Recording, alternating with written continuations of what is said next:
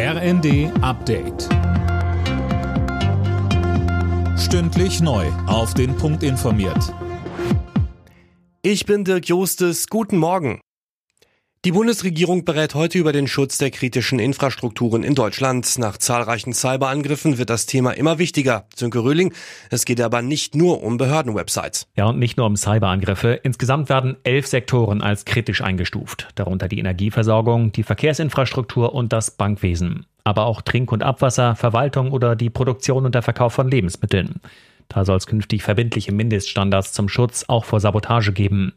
Außerdem sollen ein Meldesystem und ein zentrales Störungsmonitoring eingerichtet werden, damit man erstmal einen Überblick bekommt, wo es überhaupt Schwachstellen gibt. Die chinesische Regierung hat angekündigt, dass die strenge Null-Covid-Politik im Land gelockert wird.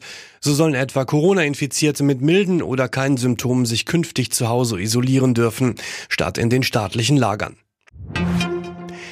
Bundesgesundheitsminister Lauterbach kritisiert das Ende der Maskenpflicht im öffentlichen Nahverkehr in Bayern und Sachsen-Anhalt. Gerade mit Blick auf die noch ansteckendere Corona-Variante oder auch die Grippewelle sei es der falsche Zeitpunkt. Boris Becker soll schon nächste Woche freikommen, das berichtet der britische Mirror.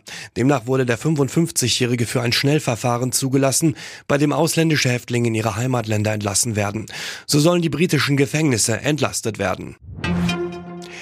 Bei der Fußball-WM hat es die nächste Überraschung gegeben. Marokko steht zum ersten Mal in der Geschichte im Viertelfinale. WM-Reporter Finn Riebesell berichtet.